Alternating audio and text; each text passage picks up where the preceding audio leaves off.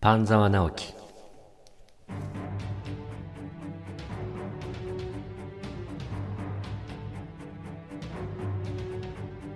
えー時刻は23時5分を回りました博士と人造人間をお聞きの皆さんどうも博士です人造人間です。はい、ということでね、今回はついに、えーやってまいりました、パンザ直樹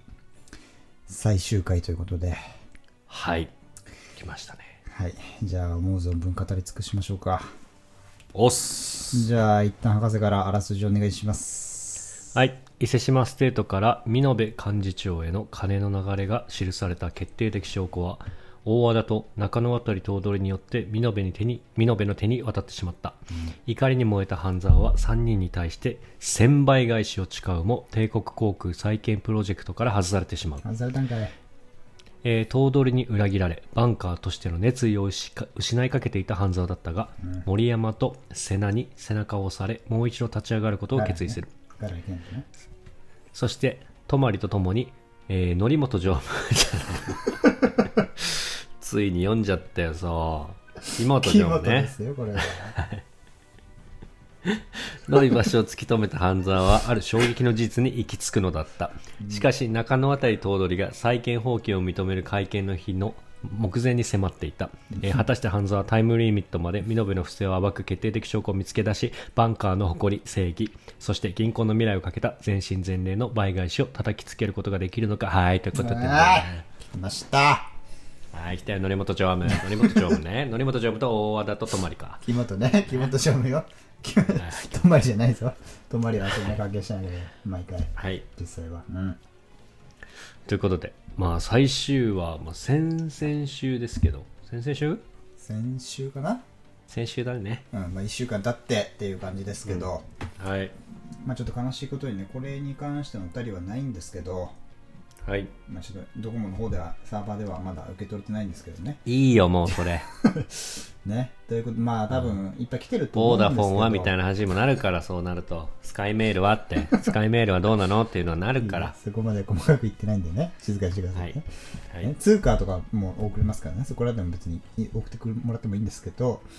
あものういいですよ、その辺は。メールは来てないということでこれどういうしこつとかとこいいうとあとれなんでね。僕らのね、話をやっぱ聞きたいウィルコムはウィルコムはどうなのあのいいウですィよルコムは40何分からは通話料かかっちゃうから一回切るねみたいなやり取りがあったと思うけどウィルコムはどうなのあなたが大学1年生の時に持ってたウェイクウィルコムの話はいいですね、そこら辺やは。めてくださいよ大学時代まで持ってたって話をするのはねえはいということで、まあ、メール来てない、覚えてなんでそんな覚えてるメールが来てないっていうのは、これ僕らの、やっぱり話をね、いっぱい聞かせてほしいってことだと思うんで、そうだよねまあ、最終話でありますけど、うんね、まあ、できれば5分で、まあ、あるいは10分 ,10 分程度で、まあ、片付けられればなと思ってます。そうね少しじゃあお互い一個ずつここを語りたいみたいなのありますあればまあ、これも別にネタバレ全然ありだもんね。もちろんもちろんみんな見てますから全国民やっぱりね、個人的にやっ、うん、まあ、半沢直樹もう、1も見て、まあ、2が来てね、まあ、毎度毎度こう同じ展開が来るんだろうってことで、ちょっとこう、触手気味な部分はあったんですよ、正直言うと。はいまあ、飽きてはまたやっぱ面白いなと思いつつ、また飽きたりとかもあって、うんうで、んちょっとまあ、正直、第10話見るまでは、まあ、半沢直樹も、まあ、視聴率取ってるみたいだけど、まあ、そこまでこう、騒ぎ立てるほどのもんでもないじゃんと、ちょっと思ってました、正直。なるほど はい、ただ第10話やっぱりこうね涙がね自分の方を伝ってました伝ってたなるほどね一筋の涙が俺の方を伝い伝えましたか伝いました顎らへんまそでれは来ましたあの白井が盆栽ぶち壊した時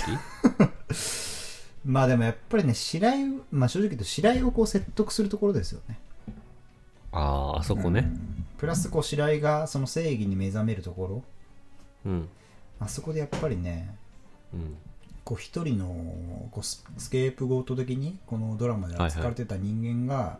最後にもう一度こう、あの立ち上がる姿っていうのは結構ね来ましたよこ心打ちました心をもうぶち抜かれましたあらなるそうですほどねそこね確かにあったな以上ですいいじゃんかい まあでもいろいろありましたけどあんまり覚えてないあでりましすたけど正直そうですね、まあ、私は最後ですね最後うんどんな感じでしたっとけ最後あの頭取が自ら退いたじゃないですかああはいはいはいはいでお前が頭取だみたいなことを言われるじゃないですか、うんでもさすがに頭取退いて白井も退いなんかそのあー一から一人で始めるってことになってはいさすがに一人だけ出世みたいなところが許せんからやめるって言うじゃないですか,、うだんから逆にあのそこを確かに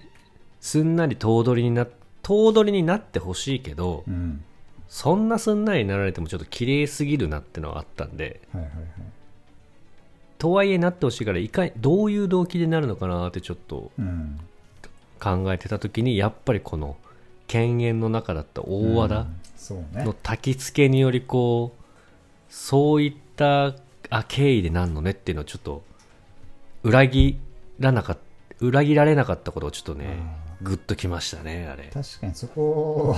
忘れてましたあれそこで しょそこしか覚えてないんだからそこ全抜けしてました正直言うとでしょ あそこは良かったそのはい死んだお親父のことももう引き合いに出してまであ焚きつける大和田ーいややっぱあそこねなんだろうなこういや大和田のその自分は俺は俺で間違ってなかったみたいなうんうんでそれはしかも結構説得力があるというかうんうんそのまさにこうあれですよね面接を受けて受けた話また戻っちゃいますけど、はいあのそんな夢みたいなことを言ってて、まあ、それはそれでいいけど売れることが大事だけど、大事なんだよみたいなことを言われた時にうんそれはまあ分かってるけど、まあ、そういうふうに見られる部分もあったなと、おおなるほど自ね分を自戒する部分もあったんですよはいはっていうところ大人でですねまあどっちにもやっぱりこう、まあ、正義はあるというかいうんうんどっちにも正しさはあるし間違ってないそうそこがぶつかり合うことによってまあまあ争いじゃないですけどうんが生まれるんですよね多分、うんまあ、うん本当のいい意味での争いが生まれて、はいまあ、シーズン1ではそれがあんまりいい方向に行かなかったけど、うんまあ、2ではまさにそこによその正義と正義の争いによっていいシナジー効果が生まれたわけじゃないですか、うんうんうん大和田と半沢のその正義がぶつかり合って、はいで、まあ、最終的に、まあ、半沢が、まあ、その頭取を目指すっていう立場になって、はいで、まあ、大和田は俺は俺の道で行くけど、お前もがん頑張れじゃないけど、そ勝う負ねしよ頑う張ぜるとは言わないけどそううん勝負っていうねそうそういう、まあ、終着点に向かったっていうのはすごいいうんい、単純にいい終わり方したなっていうかそうねそうねうまくまとそめたれなはっていうのがありましたようねんうん二人が仲良くなるよりもうんこれぞ半沢直樹みたいな感じのそうそうそうそうそうエンディングでしたねうんなんなら大和田の方がなんかいい引き際してんじゃんみたいなうんあ確かんになこう権力に固執してた人間が、まあもう銀行っていう大きいね、うんまあ、バッグを捨てて、まあ、生きていくわけじゃないですかおそらくはいはいやめるかはよくわかんないですけどこんな沈没船って言ってましたもんねうん立て直しは無理だっつってねそうそうそうそうなんかそこに大和田にもかっこよさを感じたしうんそれにこう焚きつけられてじゃあやってやろうかってなる犯罪にもやっぱかっこよさを感じたっていう、はいはいはいねやっぱり確かにドラマとか映画見て一番いいなって思うのはこういう生き方かっこいいなって思えることだと思うんで、うんそれをちゃんと見せてくれたっていうのがうんまあシーズン1とちょっと違う部分だったなって思いますよね、確かにねうん、はいということでねここまで えあっさりすぎる いいですかこんなあっさりではいいいですよいろこいろん突ぐっら込いみでどころはなかないですか他にはあんまり覚えてないですけど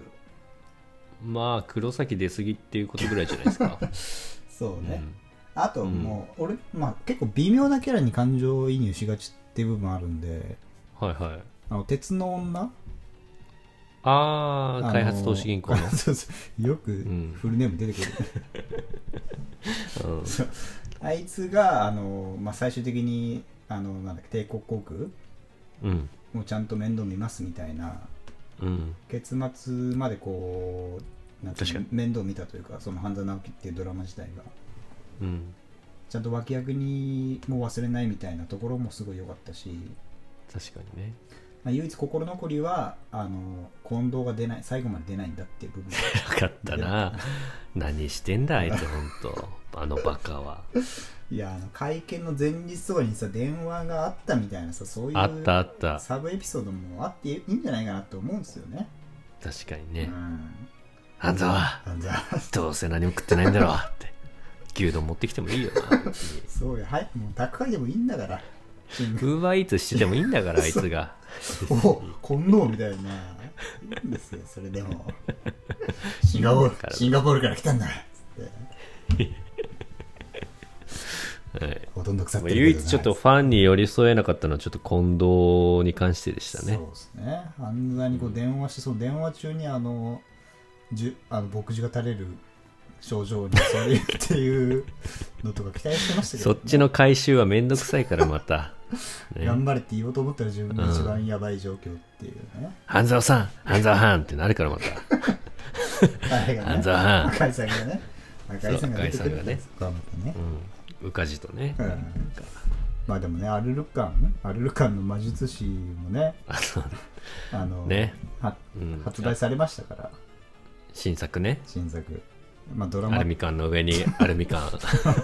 そう発売されましたかドらラマとは言わず、まあ映画化ぐらいでフィニッシュがね、うんなんか確かにあってもいいね、別にそんなもう満足させるとは言いませんから、